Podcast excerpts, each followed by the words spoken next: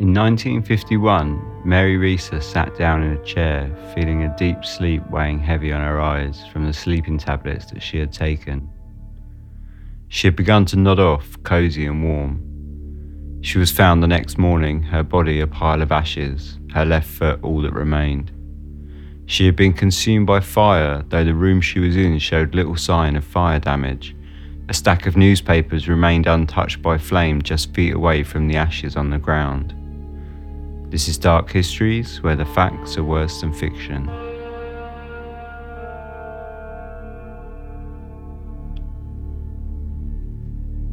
During the reign of the monarch Queen Bona Sforza in the 15th century, a Polish knight was enjoying an evening of frivolity. He poured himself a glass of fine brandy, promptly drained his glass, and took a seat, pouring himself a second. The brandy was strong, it burned as the alcohol slipped down his throat. Gosh, did it burn. As smoothly as it had gone down, he felt the burn in his throat spread back up. A burst of fire erupted from his mouth, and his body burst into flames. The tale of the Polish knight is often retold and often misinterpreted. Despite these inaccuracies, however, it stands as one of the earliest known documents that speaks of the phenomena known as spontaneous human combustion. The original Latin text, written by Thomas Bartholin and published in 1654, is poorly written and is undoubtedly the source of the problems. The knight, often said to have been Italian, was in fact Polish and was unnamed in the original text. The often cited name of Adolphus Vorstius refers to the man who told Bartholin of the events and was a well known botanist and scholar of the time. He himself heard the story from his father, Aelius Everardus Vorstius. So, this third hand account, poorly written and poorly translated, has throughout the years stood as the shaky foundation of a phenomena that has held much controversy for over 400 years and claimed the lives of over 200 people. Spontaneous human combustion is still a murky and somewhat controversial subject, feared by some, casually explained away by others. The phenomenon itself refers to a seemingly rare event whereby a human, without any apparent source of ignition, spontaneously ignites from within, in most cases killing the victim and often leaving behind nothing but a smouldering pile of ash. In early cases, there was a great deal of mystery upon the subject, not least because the thought of a human body suddenly bursting into flames is a perplexing event in itself, even by today's standards, but because the average layperson in the earliest days of reported incidents had little idea of how combustion worked in the first place. Early theories put forward to explain the phenomena ranged from undiscovered elements, as was the theory of Johann Becher and his student George Stahl in 1677 when they attempted to unshroud the mystery using a hypothetical element that would latterly be named phlogiston. Needless to say, they were way off the mark, but the basic theory was that all combustible matter would build up this phlogiston and release it upon ignition, whereby plant matter would absorb it from the air, hence why wood, grass, and hay, etc., all burn so well. The logical step for them was that this spontaneous human combustion was simply a build-up of excess phlogiston causing an ignition. This concept of everyone walking around as ticking time bombs is plainly viewed as incorrect now, but such was the times. Another theory that gained traction in the 18th century was the puritanical concept, which can be likened literally with the modern proverbial phrase, you are what you eat. This theory gained some ground and proposed that heavy drinkers were prone to bursting into flames due to the amount of highly flammable alcohol they were consuming. Worthy of note is that during the Victorian era, many were devoutly Christian and still held to the belief that alcohol represented a grave evil, and therefore the theory was much easier to accept by the majority than it might be assumed. When all else failed, the last common theory floated during the earliest cases of spontaneous human combustion were just people being simply unlucky, suffering at the hands of freak accidents, as was initially concluded in the case of Countess de Bandi Cesenate. The case of Countess de Bandi Cesenate is another historical case of spontaneous human combustion which occurred in 1731. This time in Verona, Italy, and this time documented to a far greater degree than that of the Polish knight. On the evening of April the 3rd, the Countess was observed by her maid as being of normal good health. However, after supper time, she had retired to her bed, complaining of feeling dull and heavy. After talking with the maid for several hours until she fell asleep, she was left alone in her room and nothing unremarkable happened for the rest of the night. In the morning, however, noting that her mistress had not risen at her usual hour, she took it upon herself to rouse her, fearing that perhaps she might be ill. Instead of any sickness, she found upon opening the curtains of the bedchamber that the Countess had suffered a much worse fate. The scene she found was described in reports as such. Four feet distance from the bed, there was a heap of ashes, two legs untouched from the foot to the knee with their stockings on. Between them was the lady's head, whose brains, half of the back part of the skull, and the whole chin were burnt to ashes, among which was found three fingers, blackened.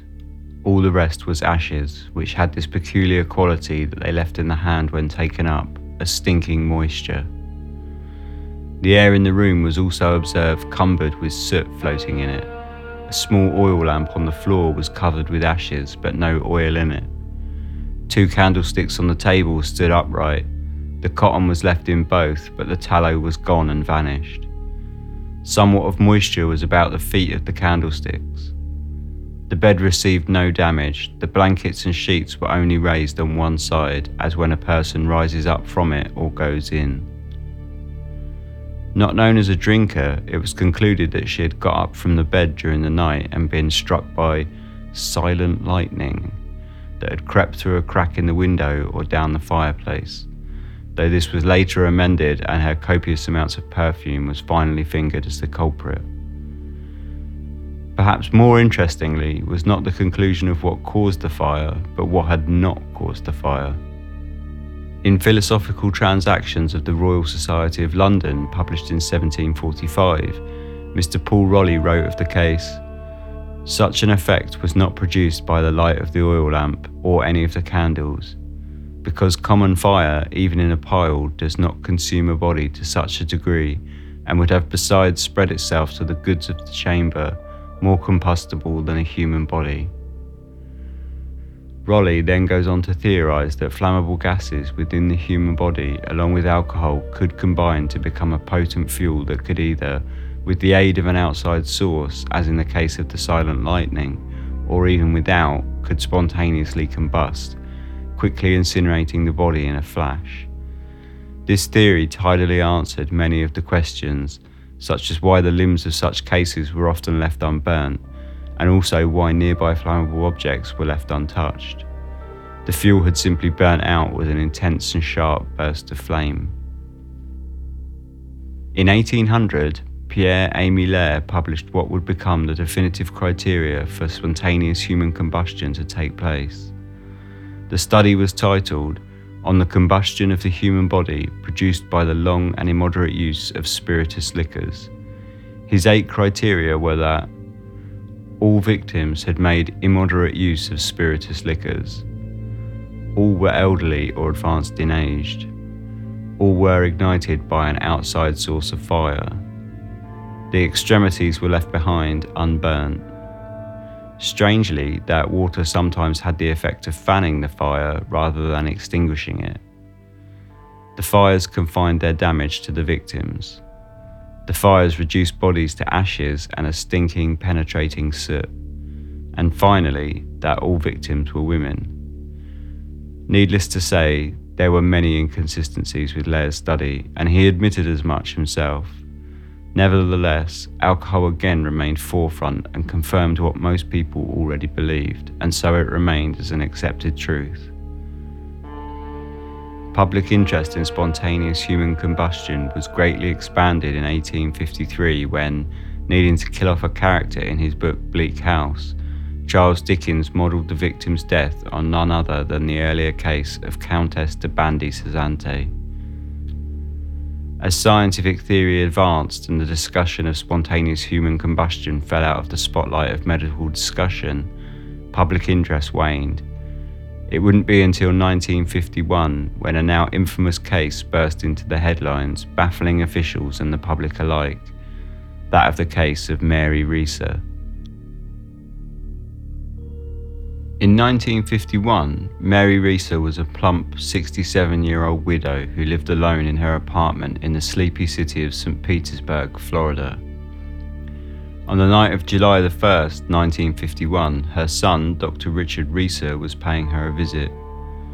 She apparently suffered from mild depression and had difficulty sleeping, and as was becoming usual, she told him of how she had taken two sleeping pills and would later take two more if she still couldn't sleep. At 9 pm, Dr. Reeser said goodbye to his mother along with the landlady, Mrs. Pansy Carpenter. They later confirmed that Mary had been wearing slippers, a nightgown, and robe, and that they had left her sitting in the chair quite well. At 5 am, Mrs. Carpenter awoke to the smell of smoke and, thinking it to be coming from an overheating water pump, went out to the garage and turned it off before heading back to bed. She awoke again at 8 am when there was a knocking at her door. A courier from Western Union was delivering a telegram addressed to Mrs. Reeser that needed signing for. So, after doing so and straightening herself up, Mrs. Carpenter went to Mary's room to deliver the correspondence. When there was no answer from her knocking, she began to feel as if something might be wrong and tried to open the door. Upon grabbing the handle, however, she found the metal to be hot. Slightly panicking by this point, she rushed back to her own apartment and called the police. Upon their arrival, Mrs. Carpenter took the police to Mary's door, where they promptly forced it open, only to met with a gust of heat as if opening an oven. Inside, they found a pile of ashes in the corner, thought at the time to be the burnt remains of Mary's chair and a lamp. The table clock had stopped at 4:20 a.m. and the plastic power socket it was plugged into had melted, as had all other sockets that were placed higher up the walls. The mirror had cracked and there were candles on the fireplace that had melted, leaving only their unburnt wicks in a lump of wax. There was a thin ring of soot around the upper parts of the walls, but the rest of the apartment was left relatively untouched by the apparent fire including a stack of newspapers piled up just feet from the ashes. It wasn't until the fire service showed up that the horrible fate of Mary Reeser was discovered. Among the pile of ashes, they found Mary's left leg still wearing the slipper, part of her skull, and some vertebrae nestled amongst the metal springs of the chair. Bill Bennett, one of the firefighters, said of the scene, I'll never forget it. The sheets on the studio bed were still white. Mary Reeser had weighed 170 pounds at the time of her death. Her remains had been reduced to just 10 pounds of ash. On July the 7th, the police chief for St. Petersburg enlisted the help of the FBI on the case. He sent a box of evidence which included glass fragments found in the ashes, six small objects thought to be teeth, a section of the carpet, and the slipper from Mary's left foot. He also included a note which read, we request any information or theories that could explain how a human body could be so destroyed and the fire confined to such a small area and so little damage done to the structure of the building and the furniture in the room not even scorched or damaged by smoke. This fire is too puzzling for the small town force to handle. At first, the FBI were puzzled by the case. Upon consulting with local funeral homes, they were told that a body would take upwards of four to five hours to burn to ash in temperatures upwards of 2,500 to 3,500 degrees Fahrenheit. After several months, the FBI concluded their report on the case, stating it was their belief that Mary Reeser had fallen asleep in her chair while smoking a cigarette, which had dropped onto her clothing, catching her alight and burning her to death. It read, once the body became ignited, almost complete destruction occurred from its own fatty tissues. They added that the absence of any scorching or adjacent damage was down to the fact that heat liberated by the burning body has a tendency to rise and form a layer of hot air which never came into contact with the furnishings on the lower level. Once the body starts to burn, there is enough fat and other inflammable substances to permit varying amounts of destruction to take place. Sometimes this destruction by burning will proceed to a degree which results in almost complete combustion of the body.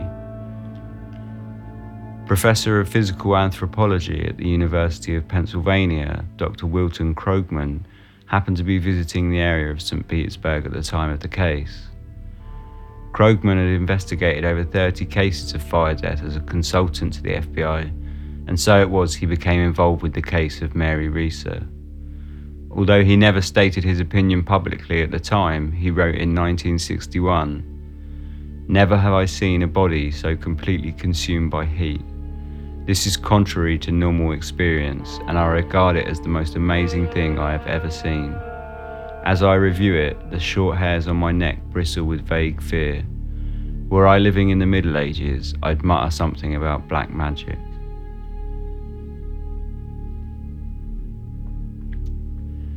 Another modern case of spontaneous human combustion can be found in the reports on the death of Michael Faherty, a 76 year old man living in Clearview Park, Ballybane, Galway, in Ireland.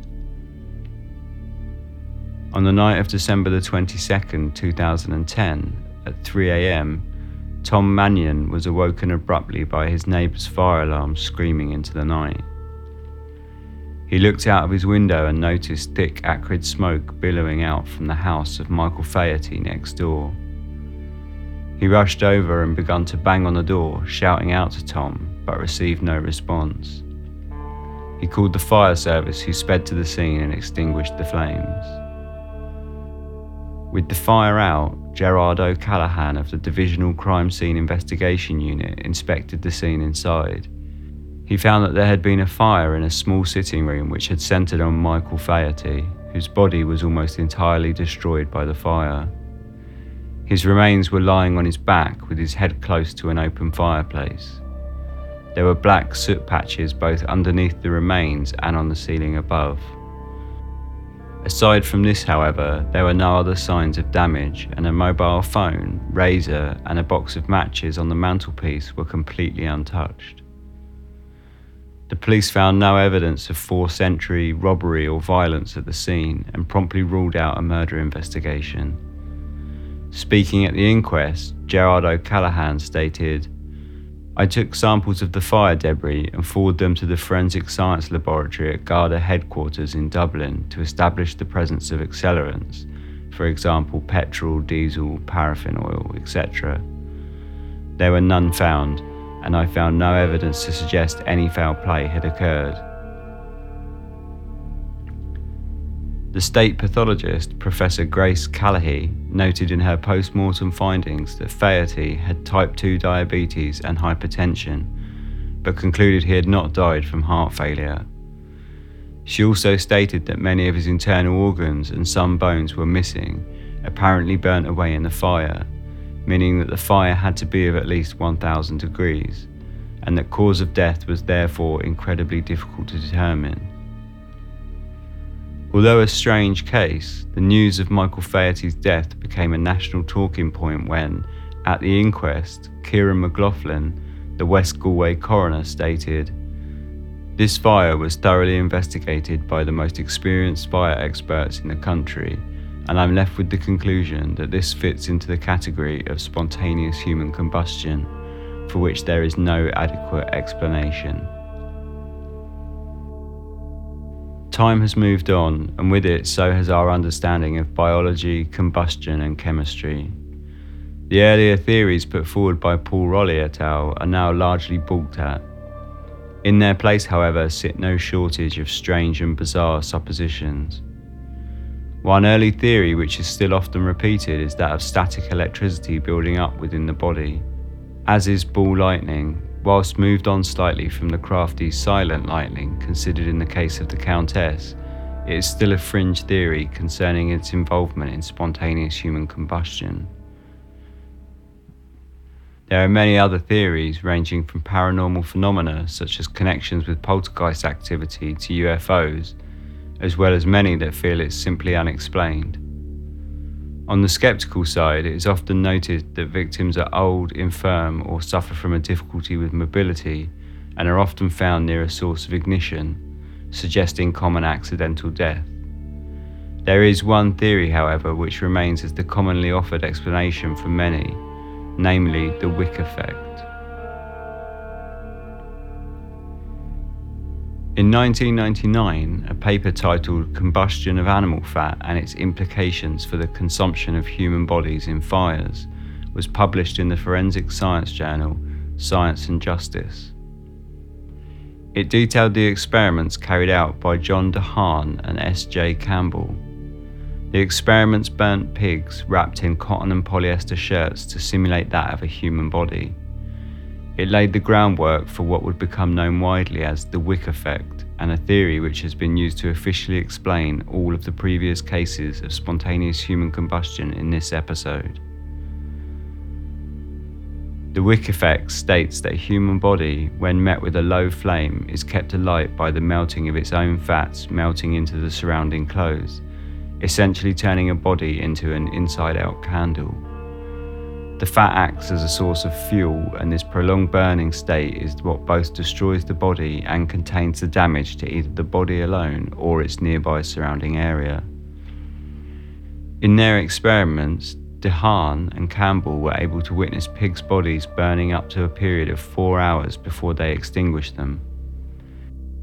There are, however, discrepancies in the experiments to the results seen in cases of purported spontaneous human combustion. The pig in the experiments had had their internal organs removed, making it far easier to burn through than a body which would have the organs intact.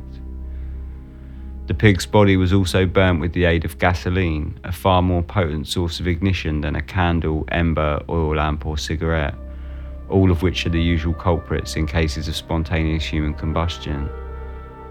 Furthermore, after such prolonged burning, the pig's carcass burnt through the floor entirely, a significantly more pronounced amount of damage than that witnessed at the scenes previously stated. Dr. Wilton Krogman himself stated in his 1961 piece on Mary Reeser I find it hard to believe that a human body, once ignited, will literally consume itself, burn itself out as does a candle wick. Spontaneous human combustion remains a controversial topic.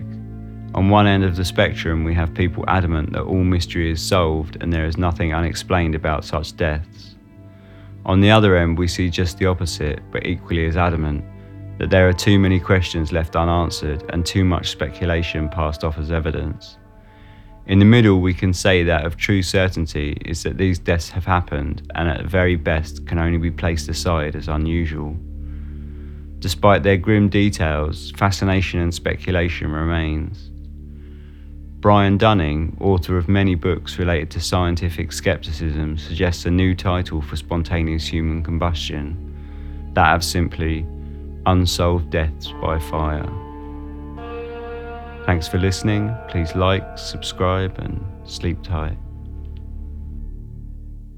Head over to the Dark Histories website at darkhistories.com for show notes, including maps, links, and full scripts of each episode. You'll also be able to find links to contact me through Twitter, email, and Facebook. And if you like the episode, feel free to drop a review down in iTunes as it goes a long way to help support the show's growth. I'd like to give a quick mention to the people who reviewed the show last week and left such kind words. Hallie Bean, Lily Bud, Scary Clary, and Jack Snan. Thanks so much for your reviews. It's really, really, really very flattering to read, and I really appreciate you taking the time to write the reviews and help out the show. Thanks again and see you next week.